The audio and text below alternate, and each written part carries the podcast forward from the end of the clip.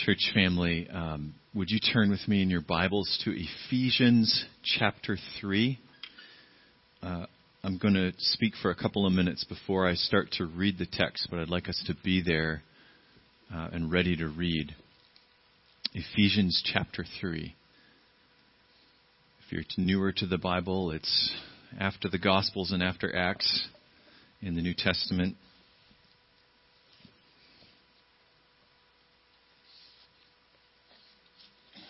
And interestingly, by way of background, because um, I'm going to talk for a minute about last week's sermon, this is the congregation that Timothy was serving, where Paul's writing this letter. So, last week, we heard that when uh, God wants to do something on the earth, one of the ways he begins to do that is to speak about it. He gives prophetic words that he intends to shape the future as people receive them and begin to cooperate with them. So God wanted to do something in and through the person of Timothy to advance his purposes. He wanted Timothy to be an evangelist and a leader and God called him in and he said, I'm, he set him apart in a meeting when the body of elders laid their hands on him and prophesied over him and prayed for him, and then Timothy had to step in to the prophecy or to its fulfillment by beginning to offer himself in various leadership situations over and over and over. And when it got real difficult, Paul said to him, he wrote him a letter and he said, Timothy, my son, I'm giving you this command. Stay there in Ephesus in keeping with the prophecies once made about you, so that by them you'll be able to hold on to faith and a good conscience. And that's not the faith. He talked about some people shipwrecking the faith. That's faith in the Word of God. God spoke. Tim, Timothy, God said to you He wants you to be a leader. He's calling you to be an evangelist. You gotta step in. You gotta keep doing the work when it's hard. You gotta trust that God said it, and so God wants to do it. And so we saw that there's this dynamic of divine human cooperation at work where God gives words, but we've gotta receive them. And we said that's why we test prophecy. Because, I didn't say this last week, but there is no neutral ground.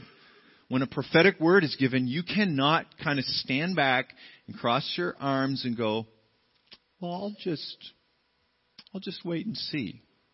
That's not testing. That's not obedience to the scriptures. That's a, that's a disinvolvement. That's a standing back that doesn't honor the fact that God may be speaking. So we test everything to find out if he is speaking. And the scriptures say if it's not him, get rid of it. If it is, hold on to it.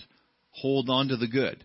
And so Paul's saying to Timothy, hey, God spoke. You know it was him. He called you. And so you gotta live in accordance with it. And then we said together, hey, church family, God spoke. I want to bring a mighty river of revival that will sweep out into the city and even the nations that will draw many into the kingdom of God. And we said, we've got to receive that word from the Lord. Remember, it was tested by the elders when it was given. We've got to receive it now as a whole congregation and start to offer ourselves to the Lord intentionally in accordance with it. And so how do we begin to do that? How do we offer? I said last week, we're not going to get into the particulars.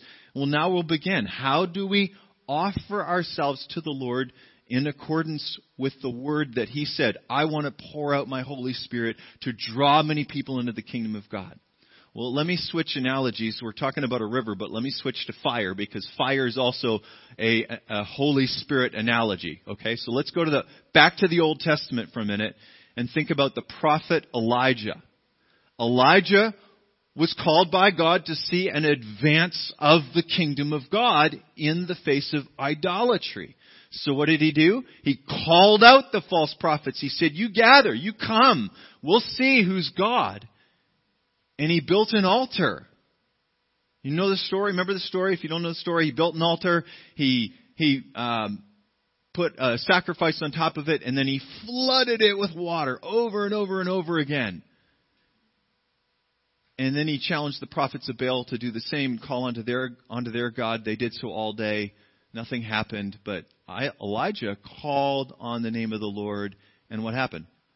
Fire came from heaven and burned up the sacrifice. Now, what can we learn from that?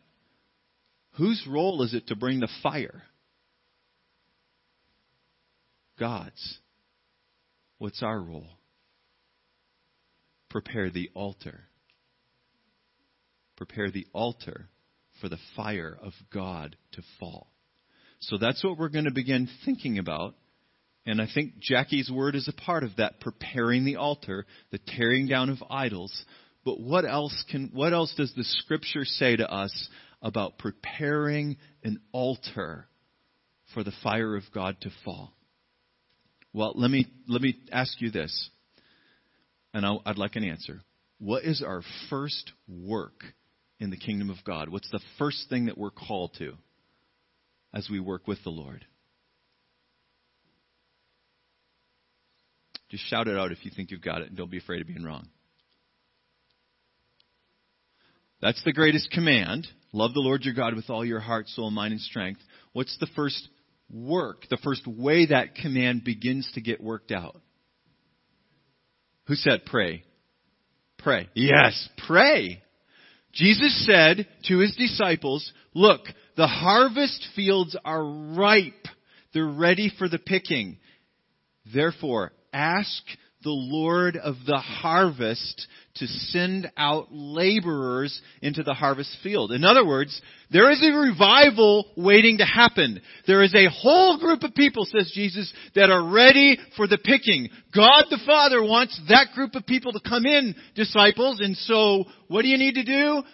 Don't first go. First thing you gotta do is ask the Lord of the harvest to bring in laborers to go get that harvest. Okay, so Jesus says the first thing you do, the first work is prayer. So we're going to begin to look at the scriptures now and say, what, what can we see in terms of guidance about how we as a church are called to pray? And I want to say to you, this is a call on all of us.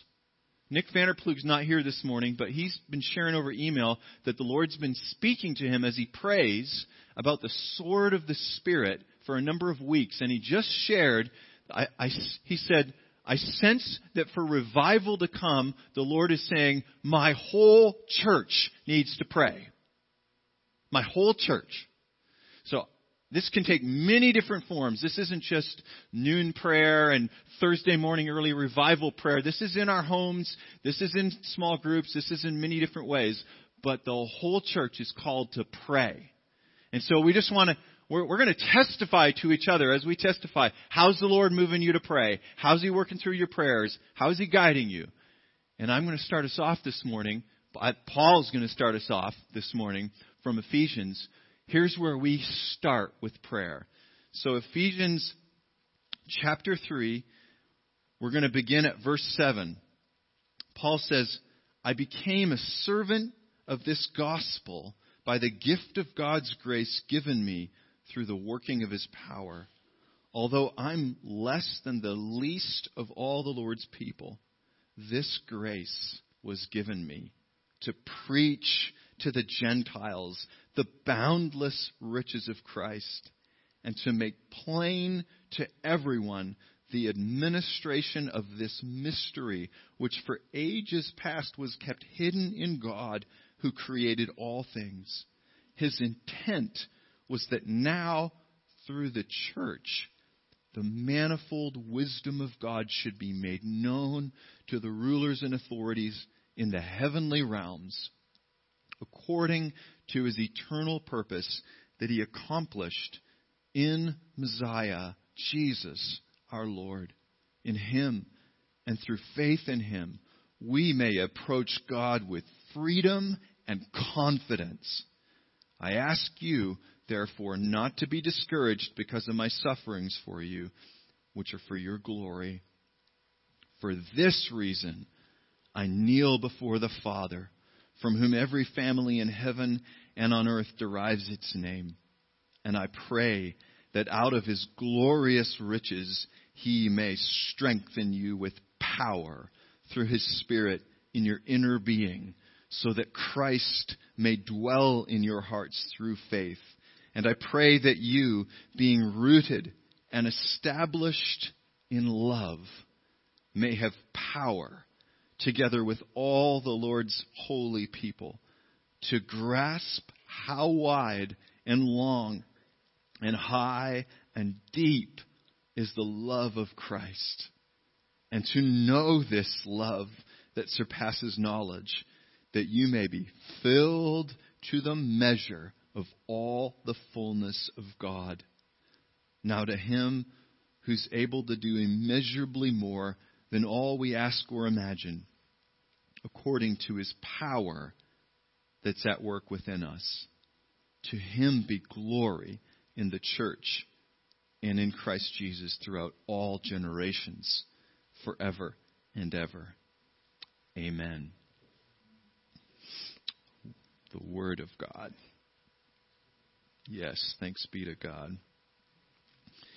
So I want to begin um, sharing a story that some of you might remember me sharing quite a number of years ago, but it's uh, such a good story it bears repeating. It's the story of one of my favorite um, parents of the faith, and his name is Father Damien. Father Damien was uh, born in Tremelo, Belgium, to uh, the De Veuster family. He was a sixth child and um, had a real happy childhood. And as was the case when it time came for him to go off to study, which he was able to do, his dad chose for him what he was going to study. And his dad just decided he was going to be a merchant. So he went off to school to study to be a merchant, and he studied diligently, but he was actually quite miserable as he studied. And so he began to send a series of letters home to his dad requesting, could he please, please enter religious studies like his older brother Pamphile finally, after a while, his dad um, acquiesced and said, okay, you can go. And so Damien entered the monastery, the same monastery that his brother Pamphile was at, and he just threw himself into monastic life and studies. Well, after he's there for a little while, a bishop comes to visit the monastery and he says, listen, there are a number of priests that are going to be needed in the islands of the South Seas, which we now call the Hawaiian Islands. And the moment he said that, Damien and Pamphile both had this, I want to go, you know, rise up in them. And they started praying and planning and praying and planning. And a number of months later, up goes the list of 10 people who are going to go. And Pamphile's name is on it, but Damien's isn't. He's kind of crushed. Well, then typhus hits the community. And Pamphile is um, not killed, but he's horribly weakened. And so Damien's allowed to go in his place. And so he goes and he's assigned to the big island of Hawaii. And he he uh, he gets there. He begins his ministry, and he um, his, his love for his congregants just becomes legendary. So this man builds churches with his like cuts down trees, builds buildings for churches, travels dozens and hundreds of miles through tropical rainforest and mountainous territory just to serve communion to people in far off communities. I mean, he loves his congregants. And he serves two separate parishes. It's a really big island over the course of 12 years. And then at the 12 year mark, a bishop comes for a routine visit but this time he gathers all of the priests from all the islands together and he begins to explain to them that there's a situation that's developing which they're aware of, and that is that there's an outbreak of leprosy on the on the islands. Well, what what they're doing, he says, to deal with the outbreak is now they're forcibly rounding up anyone who's been shown to have contracted leprosy. Child, parent, grandparent, husband, wife, they're separating them, tearing them apart from their families, herding them onto ships, and they're dropping them off on this island called Molokai for them to live out the rest of their life in isolation. And the, the bishop says, look, the thing that's changed is that while priests used to be able to go and visit, now the Ministry of Health is saying anybody who sets foot on that island cannot leave. And he says, I, I can't. His voice starts to change, and he says, I, I can't bring any one of you. I can't force any one of you to go there. And he, he just gets that sentence out, and Damien jumps up and he says, Please send me. Let me go. Let me go. And so, with tears in his eyes, the bishop says, Okay, you may go. And so Damien gets on a ship and he goes to Molokai. And when he lands there, he finds this island is in utter chaos. There's no running water. There's no permanent shelters. Everybody is so depressed and distressed and um, just torn apart from having been torn apart that they're literally living wild in every way you can imagine. They're making cheap liquor and and just living drunk. Everybody's sleeping with everybody. It is absolutely crazy. And Damien steps in and he just single-handedly starts to take over leading the community. He goes to the far side of the island. He finds a source of fresh water. He starts to build places for them to live in. He starts to combat those who are making the cheap liquor. He starts to confront those who are sleeping around and telling them not to live like that. But most of all, he starts to bandage everybody's wounds. Without any fear, he goes day after day and he changes the bandage of every leper on that island daily, even though he can barely stomach the smell of the stench. He buries every person who dies. And for two years, he buries an average of one person a day. He sends an unceasing string of letters back to the big island asking for help and for supplies. He builds a clinic. He builds a church. And through him, a, a, the body of Christ is built week after week, year after year, until at one point, after about a dozen years or so, he stands in front of his congregation. And instead of addressing them as he normally does, by saying, Brothers and sisters, he begins by saying, We lepers. We lepers.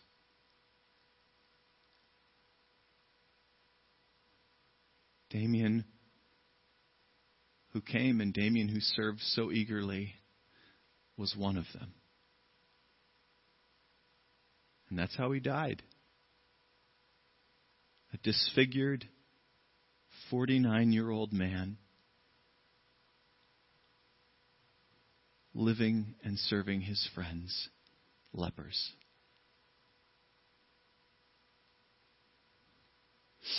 Damien did not shrink back, but laid down his life for those whom he loved. Friends, we were those lepers. We were those lepers. We, we were rotting.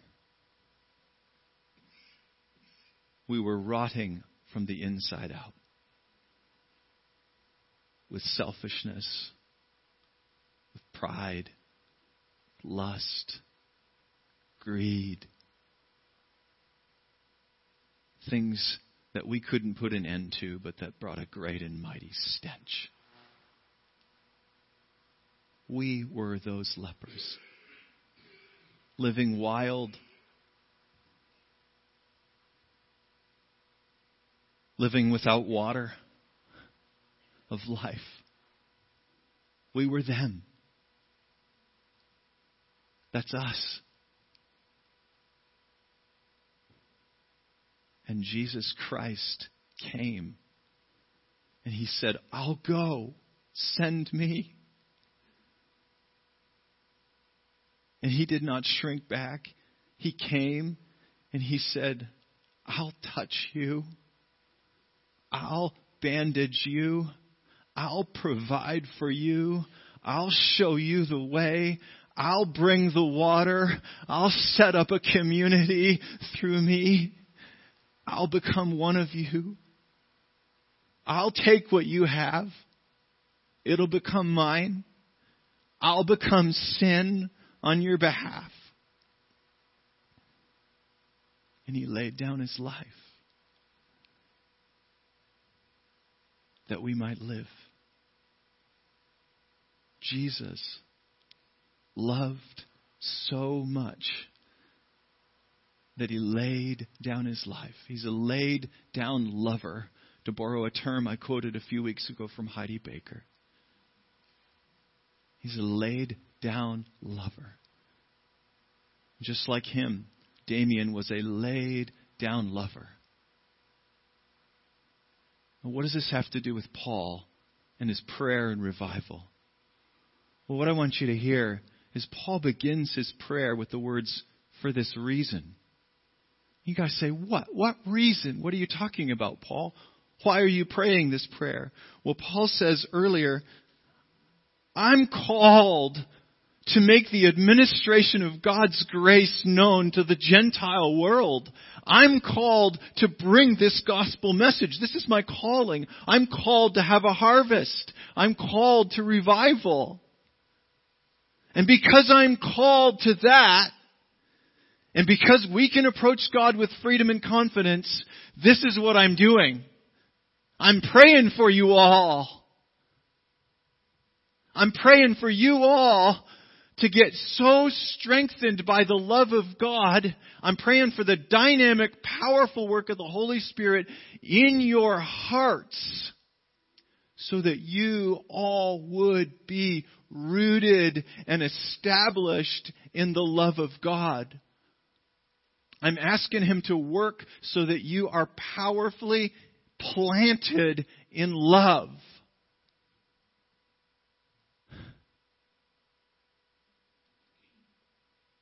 Three times he uses the word power in this prayer. And every time that power is directed at love. Going deeper in love. I pray that He'd strengthen you with power through His Spirit in your inner being so that Christ would dwell in your hearts through faith. And that you, what's, what happens when Christ dwells in your heart through faith?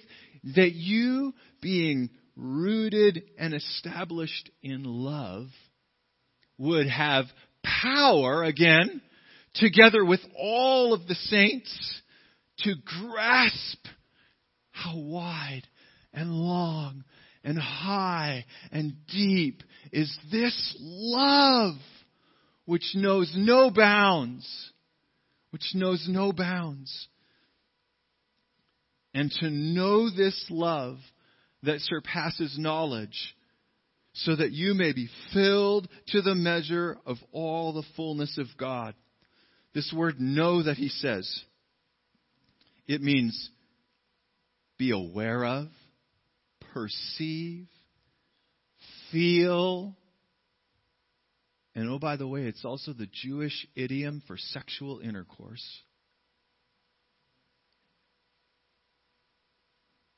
I want you, says Paul, I'm praying for the Holy Spirit to so work in you that you become so intimate with the love that Jesus Christ has for you. You know it so deeply.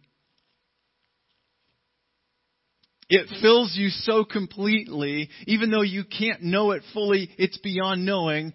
I want you to be so overcome by it that you get filled up beyond the measure. You get filled full. You get filled till you're flowing over. You get so full that nothing comes out of you but Jesus' love. That's what I'm praying for, says Paul. In other words, he says, I'm asking God because I've got a calling. God wants to bring a harvest. I can approach him with freedom and confidence. I'm asking God for the powerful, dynamic action of his spirit to make to help you know his love so intimately that y'all are so full that God's flooding out of you. How do we get a river of revival? We pray for the river to fill us. We pray for the river to fill us.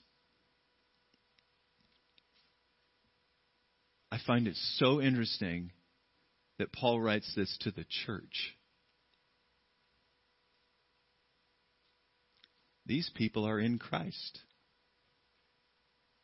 These people know the love of God. They have heard the gospel message. They have responded to the gospel message. They are a part of the body of Jesus Christ. They know. You can know something and you can know something, huh? You know what I'm talking about? You can know something and you can know something. And so, what do you do when you can know something and you can know something? And then Paul says to you, I pray that you would know this thing that's beyond knowing.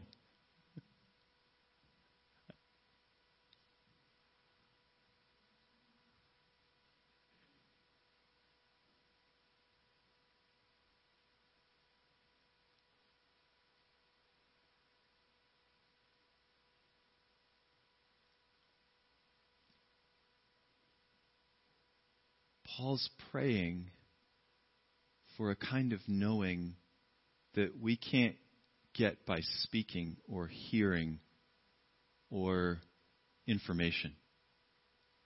You understand that? He's praying for encounter with the love of God. And he's doing this from firsthand experience. You know, he's doing this out of his own story. This is a man who got got knocked backwards by the love of God, was running away, working against, was proud, was self righteous, was, was persecuting, and got stopped in his tracks, and he didn't get scolded, he didn't get shamed, he didn't get punished. He instead he got a, a calling and a commission. He got this incredible, precious, sacred role I've chosen you to take my name. Me? Who am I? Me? Can you imagine him? I mean, those three days after he got knocked off his horse and he's blind and he's going, what, do I do with this? Like, if you're really Lord, you should have smoked me. You should have killed me there. You should have judged me. I should be done. I can't, I don't, I, like he, he means it when he says, I am the least, I'm beyond the least of all God's people. He knows his own heart, and yet God didn't give him information. He gave him, he gave him that too. He gave him an encounter of the profound depth of his grace. I see you. I know you at the worst that you are. And I call you mine. I say, come, you're my beloved. I've got a role for you in my kingdom. We're going to work together. You're going to take my name to other people. That's not just information. That's an encounter with love. And Paul's saying to the Ephesians, I pray. This is, this is the first thing he's doing. I, you, you watch him. He prays for all the churches. Every letter's got a prayer. Always. And he's saying, I pray that God brings you that, that, that, the, that the Holy Spirit works dynamically in your hearts to bring you an encounter with this kind of love so that you're so full that then what happens? Then what happens is the now to him who's able to do immeasurably more than all we ask or imagine, according to his power that's at work within us. To him be glory in the church and in Christ Jesus through all generations. This isn't just him sort of spouting off a doxology because. This is him saying, this is what happens when the community of God's people get encountered by the love of Jesus Christ radically and deeply and fully, and they're flowing, they're brimming over with that love. Jesus gets glorified more than we can ask or imagine. So, church family, I'm going to end here, or we're going to end here. This is where we can begin praying for ourselves. We gotta have, we gotta have no shame in saying, Lord, I need more. I need you to reveal more of your love. Your love drives out fear. So the fear of man that we were praying about, when the, the love of the Lord takes root and overcomes, it pushes out that fear. When we get so consumed with the beauty of Jesus, the goodness of the Lord, we stop being afraid obedience flows out. We naturally speak. We naturally call. We naturally lay down our lives. Nobody had to tell Father Damien, go, you know it would be a really good idea if you, if you did this? You know it would be really good duty to the Lord? This isn't the land of duty that we're talking about. Duty is good and it's right and it has a place in faithful Christian service. But duty will only take you so far. Duty will not take you where love will take you. Love will take you to laying down your life. And so if you're hearing what I'm saying this morning, if it's in any way feeling like a command or heavy or like something you can't fulfill, it's not, you're not, that's not from the Lord. The Lord's calling us to get so filled with His love that we just go, Lord, you are worthy of it all. You're worthy of it all. For from you are all things, and to you are all things. You deserve the glory. Use my life, Lord. Take my life, Lord. I lay it down. And Lord, I give it to you each day afresh. This needs to be stirred up every day afresh. Every morning I need to encounter the gospel of Jesus Christ. Every morning I need to come before the radical nature of His love because the world won't tell it to me. The world doesn't have it and everything my senses see tells me opposite it. But when in the, uh, the eyes of my mind I see the Lord, His love compels me. David says, I set the Lord ever before me. That's what he says in the Psalms. He doesn't mean he's taken God and put him somewhere. He means in the eyes of my heart, I've lifted him up and I've got that goodness of the Lord, the covenant kindness and mercy of the Lord ever before me. And that's what enables me to lay my life down in the way He was. Duty will only take you so far. Love will take you to lay down your life. And the Lord's saying, I want to love you. I want to encounter you. I want to, there are depths of receiving my love that you know not yet of. Even you, though you've walked with me decades. I have more for you so that I can do more through you.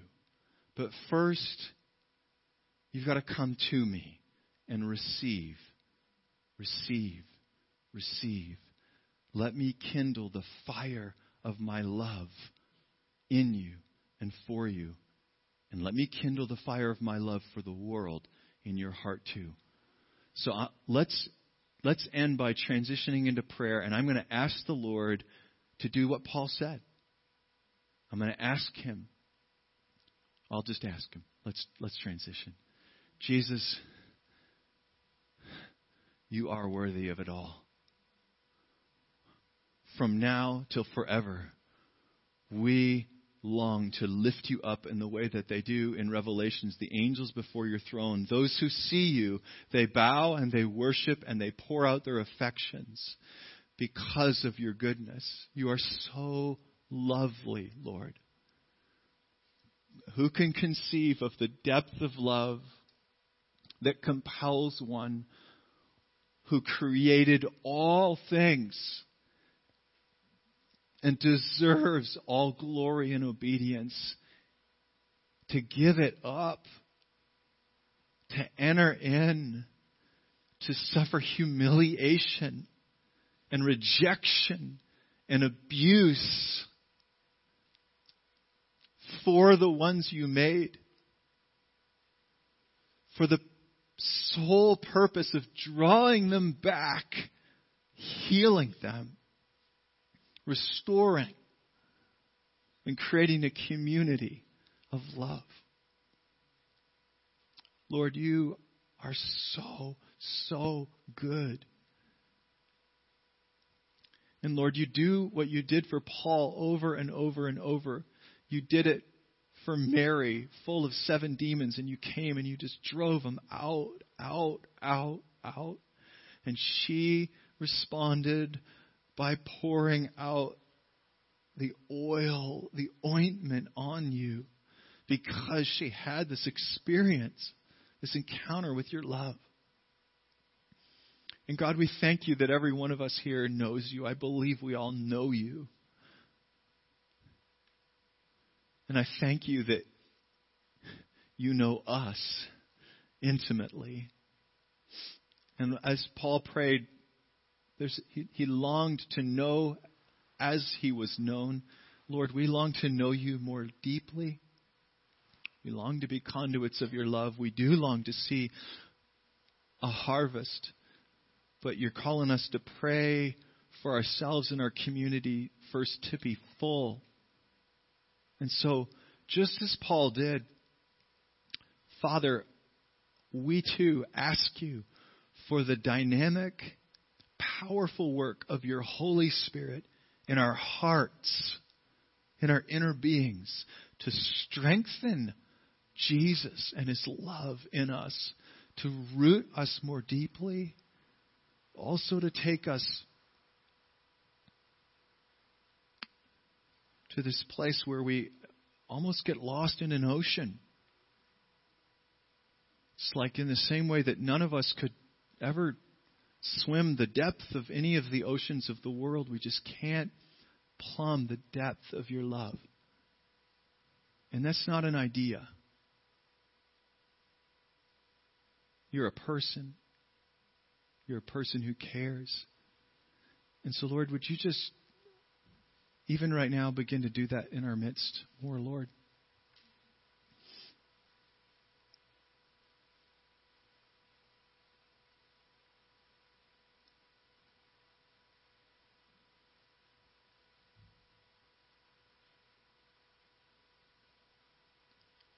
Ask that if there's any places where any of us are still trying to measure up or to be worthy or to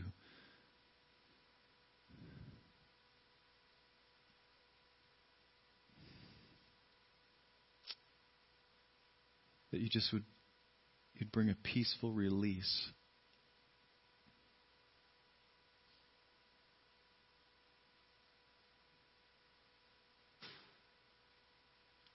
you'd help us to trust.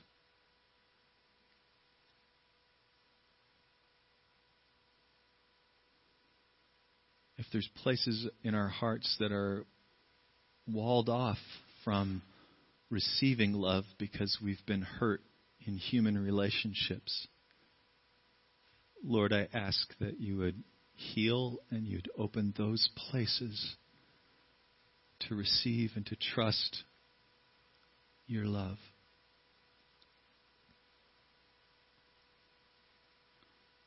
Lord, if there's places in us that are kept from you because we're giving them to other things or to other people. I pray that you'd reveal those.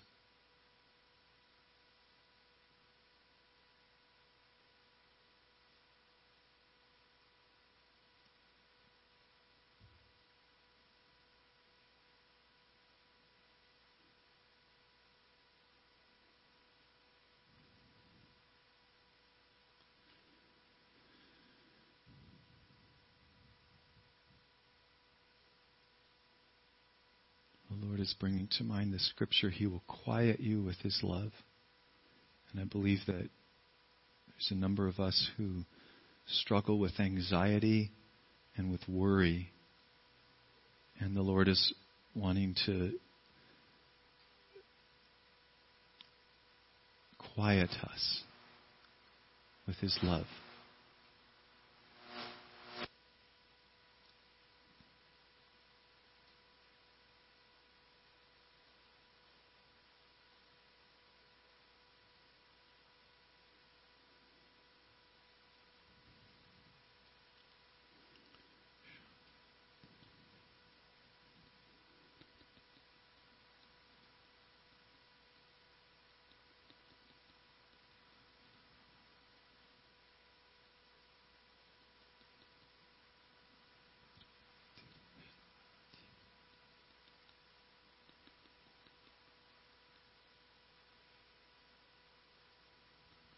Lord, I pray that in the days and the weeks to come, that you would somehow creatively take each of us, perhaps in our mind's eye, in the place of prayer, to the experience that individual lepers had at the hand of Father Damien, where he came, you came through him, and you touched what they probably didn't want to show. And you you cared, you wrapped, you healed, you overwhelmed with your love.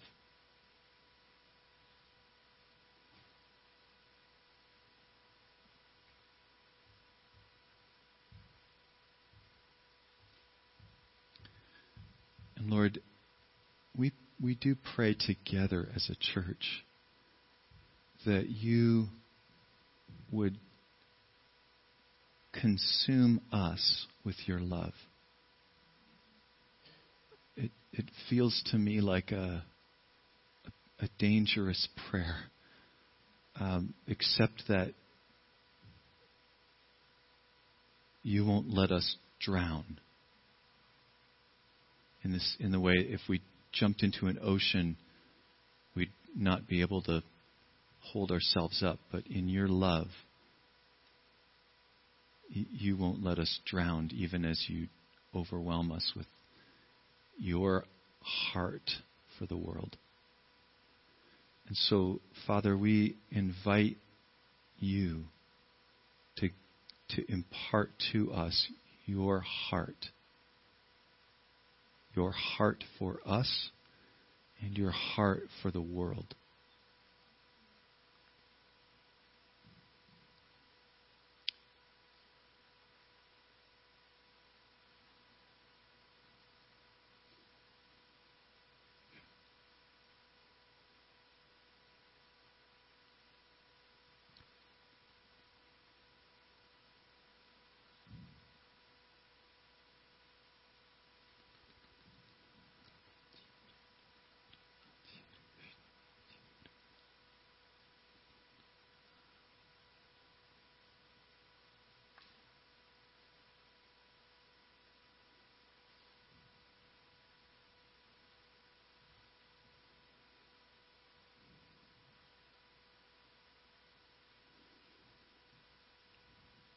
Lord, is just bringing to my mind the way in which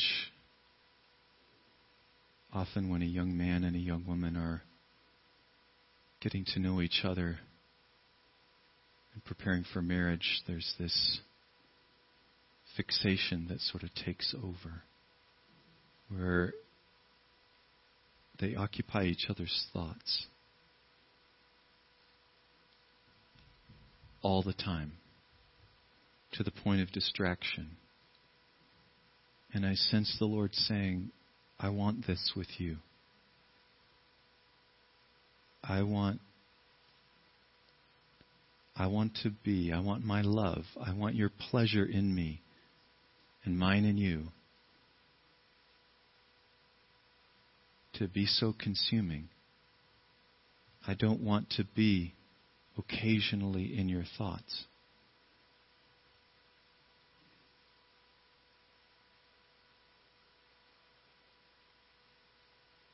Lord, would you do that?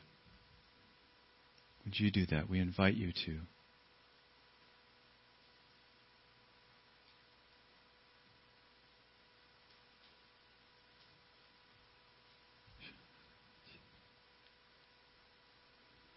Lord, I pray for a special grace for the, the analytics among whom I name myself among us. Lord, to to learn communion with you in a deeper way. Lord, you've called us to love you with all our heart, soul, mind, and strength. And um, some of us, myself included, we need a little help with soul and heart. Would you help us, Lord? Give us the grace, the grace for more communion without analyzing. Not that we turn our minds off. Lord, it's you're one with us.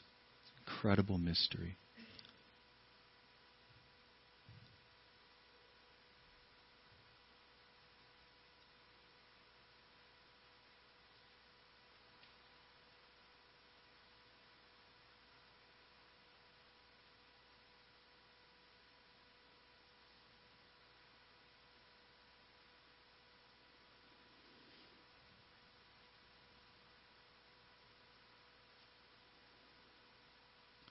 Lord, as we